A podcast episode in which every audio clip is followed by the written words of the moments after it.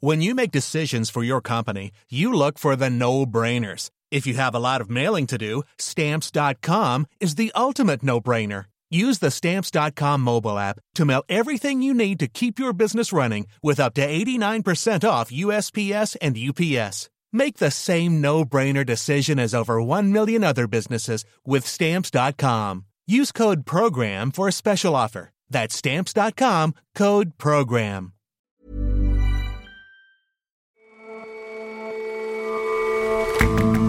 Hello, and welcome to The Intelligence from The Economist.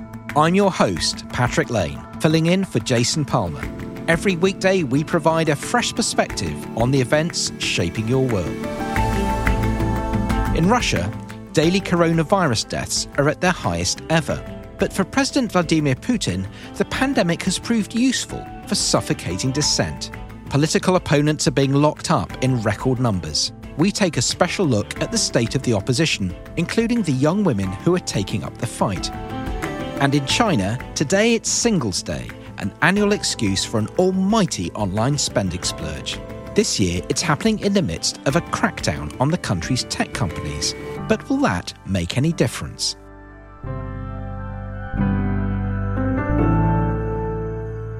First,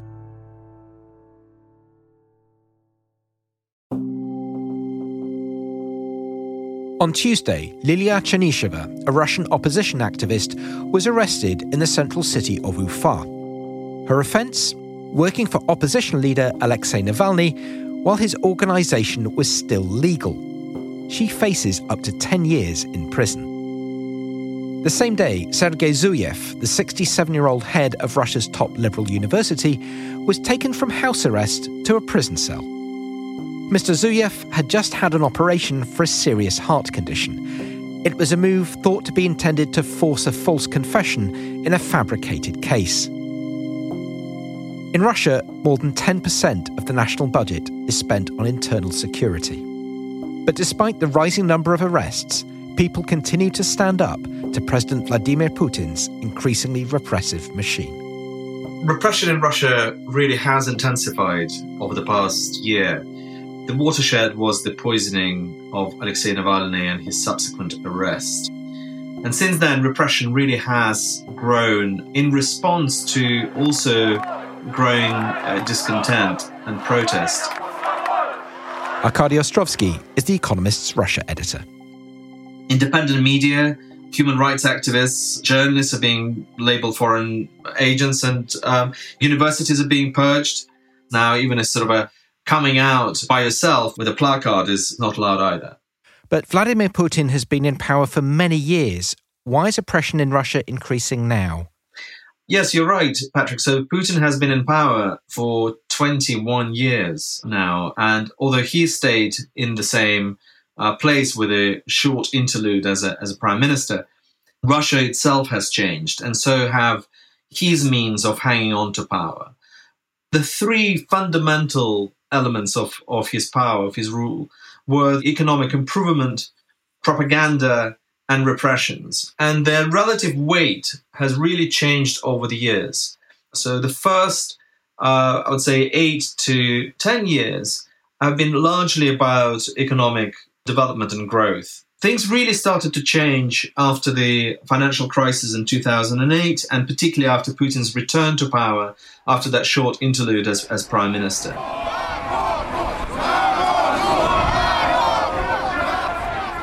In 2011 2012, Russia had the first big protests in large cities in Moscow, St. Petersburg, and uh, Putin responded by rallying people around the flag. That was the time of the annexation of Crimea and the war in Ukraine. And that's when propaganda played a much bigger role than anything else. By that time, the economy was starting to, to stall, and so propaganda came to the fore. And now, in the past five, six years, that euphoria that was generated by the annexation of Crimea has largely dissipated. Not surprisingly, because the economy started to, to stagnate and the incomes have been going down.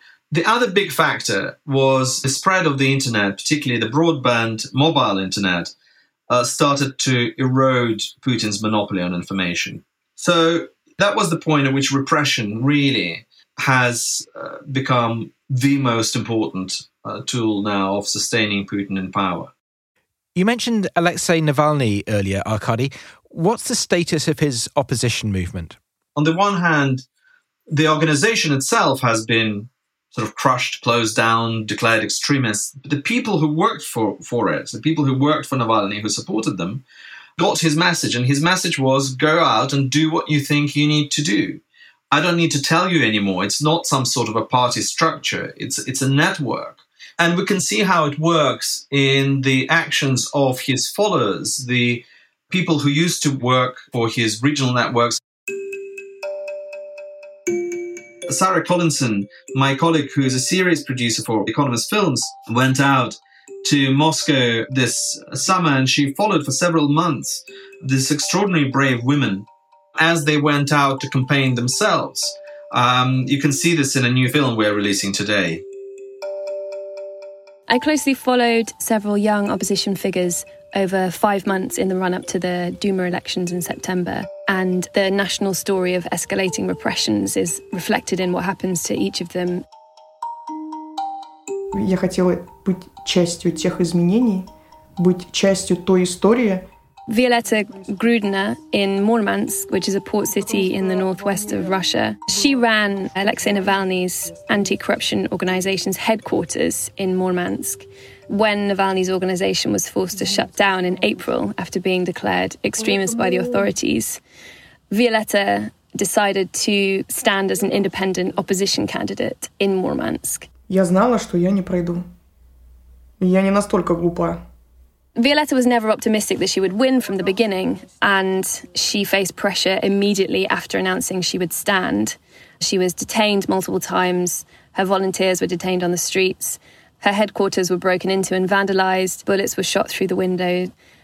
And I think she was psychologically prepared for that level of intimidation. But what came next surprised even her. Но в каком контексте я больная? Душой? She got a knock at the door and was physically handed a court order which said that she needed to isolate in a COVID hospital despite having tested negative for the virus. And it wasn't clear how long she was going to have to stay there. The authorities started to use COVID earlier this year as a tool for political reprisals. People were fined when they attended a rally for not wearing a mask. It completely stopped her campaign in its tracks. This, of course, prevented her from being able to submit her candidate registration documents.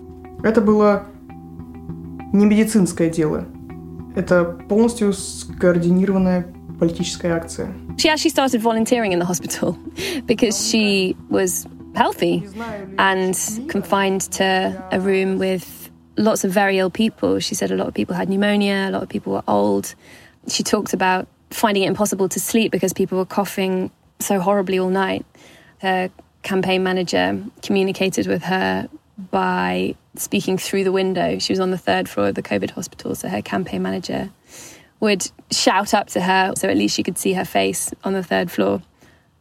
But the turning point for her, she said, was that the staff in the hospital started to ignore her and she started to feel like she needed to do something more radical.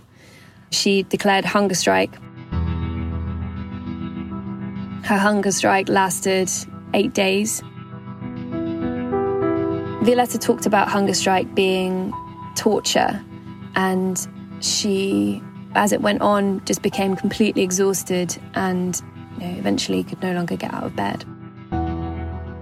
Было неприятно, конечно, что над тобой издеваются, это пытки фактически, тебе приносят еду в палату. So on the eighth day of her hunger strike, she was suddenly allowed to take a COVID test, which came back negative, and she was allowed to leave the hospital.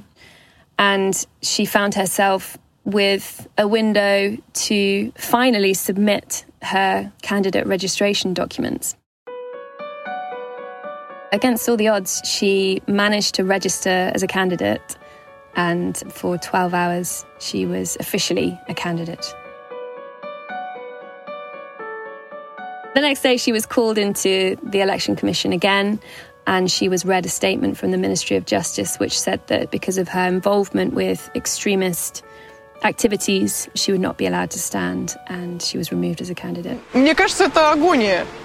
Ну вот по-другому и не скажешь, это реально агония. She came out of the election commission giving a really powerful monologue about the agony of Putin's regime. She was angry. She said, you know, out of fear, he simply lost his mind, so afraid of losing his place. He simply eliminates anyone who poses even the slightest threat to his regime.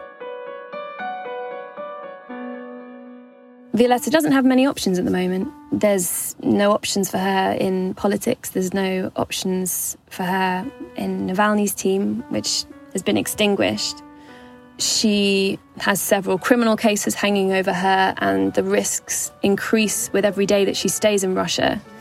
So, like so many others, she feels it's time to leave. Я извини, изменю свое мнение You know, I witnessed Violetta's incredible resilience, and she's got the ability to bring humour to the darkest of situations. But the last time I went to Murmansk to visit her, I think by that point the constant pressure from the authorities had started to take its toll. Her state of mind had really altered. She talked about a creeping, numbing desperation. С рабочими, с многими лишениями. Что за противная вода из меня льется? Сейчас я сломана.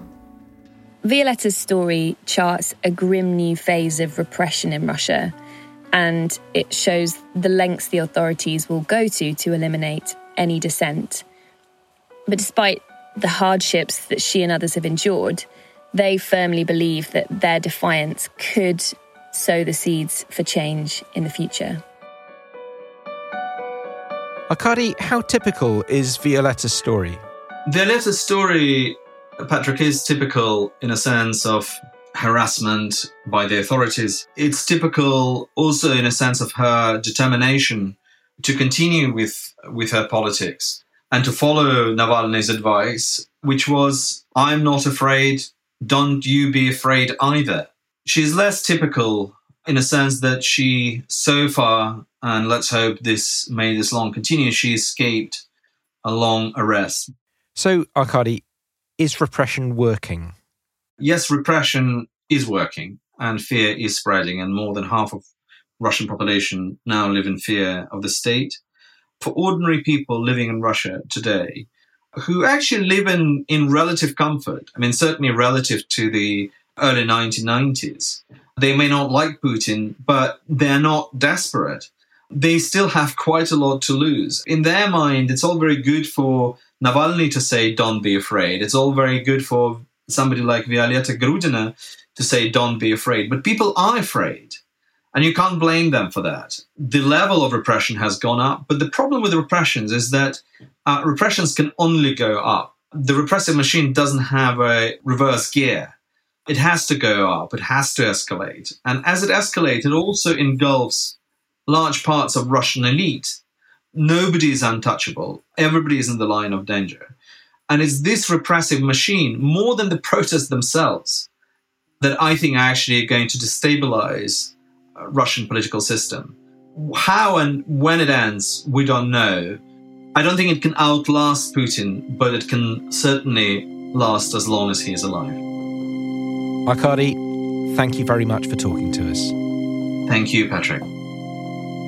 If you're in the UK, you can watch Sarah's film, Fearless The Women Taking on Putin, a co-production of The Economist and Hard Cash Productions for ITV at 10:45 tonight. If you miss it, you can still stream it at itv.com. And for more of The Economist's Russia coverage, you can head to economist.com slash Russia dash film.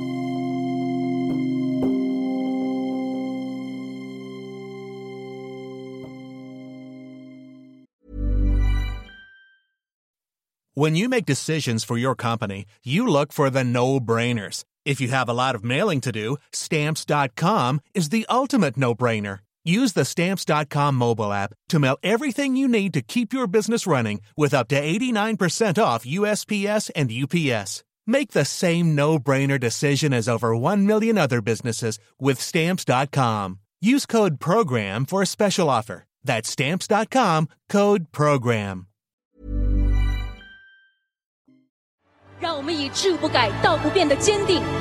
In China last night, television presenters dressed in formal wear built up the tension. Once the clock ticked past midnight, millions of shoppers began clicking themselves into a frenzy of consumer excess. Today is Singles Day, China's answer to Black Friday. Over the 24 hours, billions of dollars will be spent online. But for Alibaba, the tech giant that first fueled the splurge, this year is proving a little different. Singles Day has not always been about shopping. University students have been celebrating this day since the mid 90s. Don Weinland is The Economist's China business and finance editor. In Chinese, it's called Guanggunjie. Uh, Guanggun means a bare stick, and it also means a single person. And so this was a holiday where single people would get together and uh, exchange gifts on November 11th. Of course, November 11th referencing 1111 and looking kind of like several single sticks. So, Don, how did this date evolve into a huge day for online shopping? An Alibaba executive noticed that people were celebrating this day as an unofficial holiday. Alibaba, of course, is the huge e commerce group that has several different online shopping platforms. So, what they did was in 2009, they tried to get this going as kind of like an answer to America's Black Friday, where people go out and shop after Thanksgiving.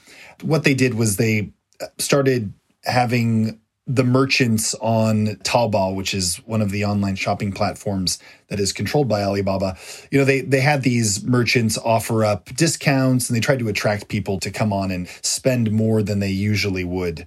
Um, the result has been stunning. I mean, over the past uh, decade or so, the amount that people have been spending on this day is just mind boggling and it outpaces any other single shopping day on the planet. I mean, I, I, think quite possibly you could say that Alibaba has created, you know, the most materialistic day on earth in some ways.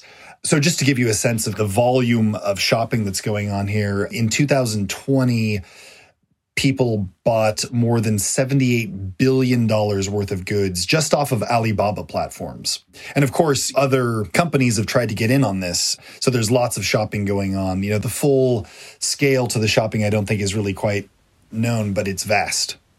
And can we expect much of the same this time around? A lot has changed for China's tech companies over the past year.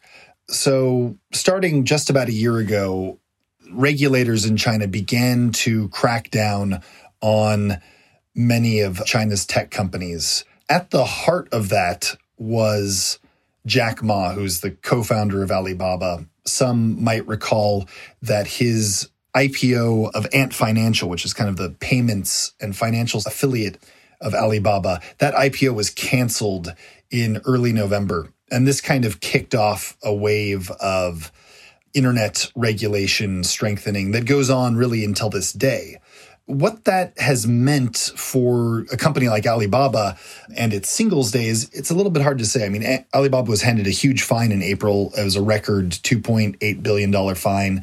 And it's possible that some of these new regulations that they're subject to, such as they can't target shoppers in the same way that they were in the past on price, you know, that, that could have some impact.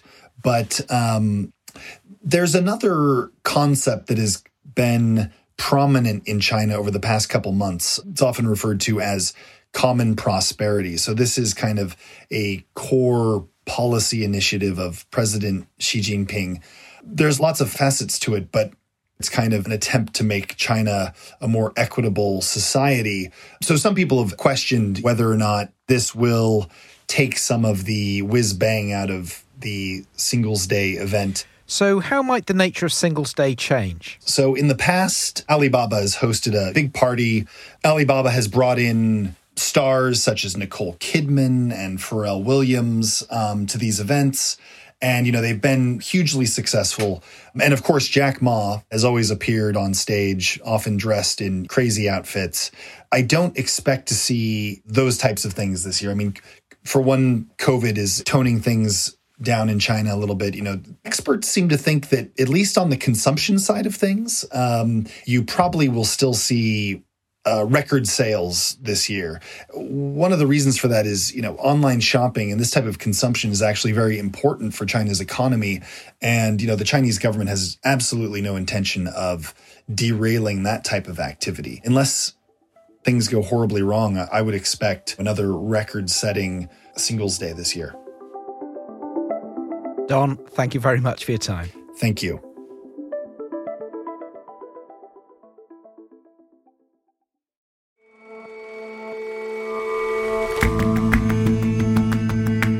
That's all for this episode of The Intelligence.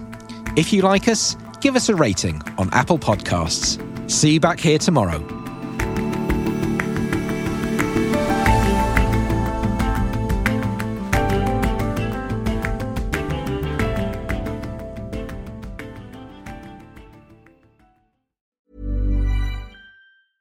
Hey, it's Danny Pellegrino from Everything Iconic.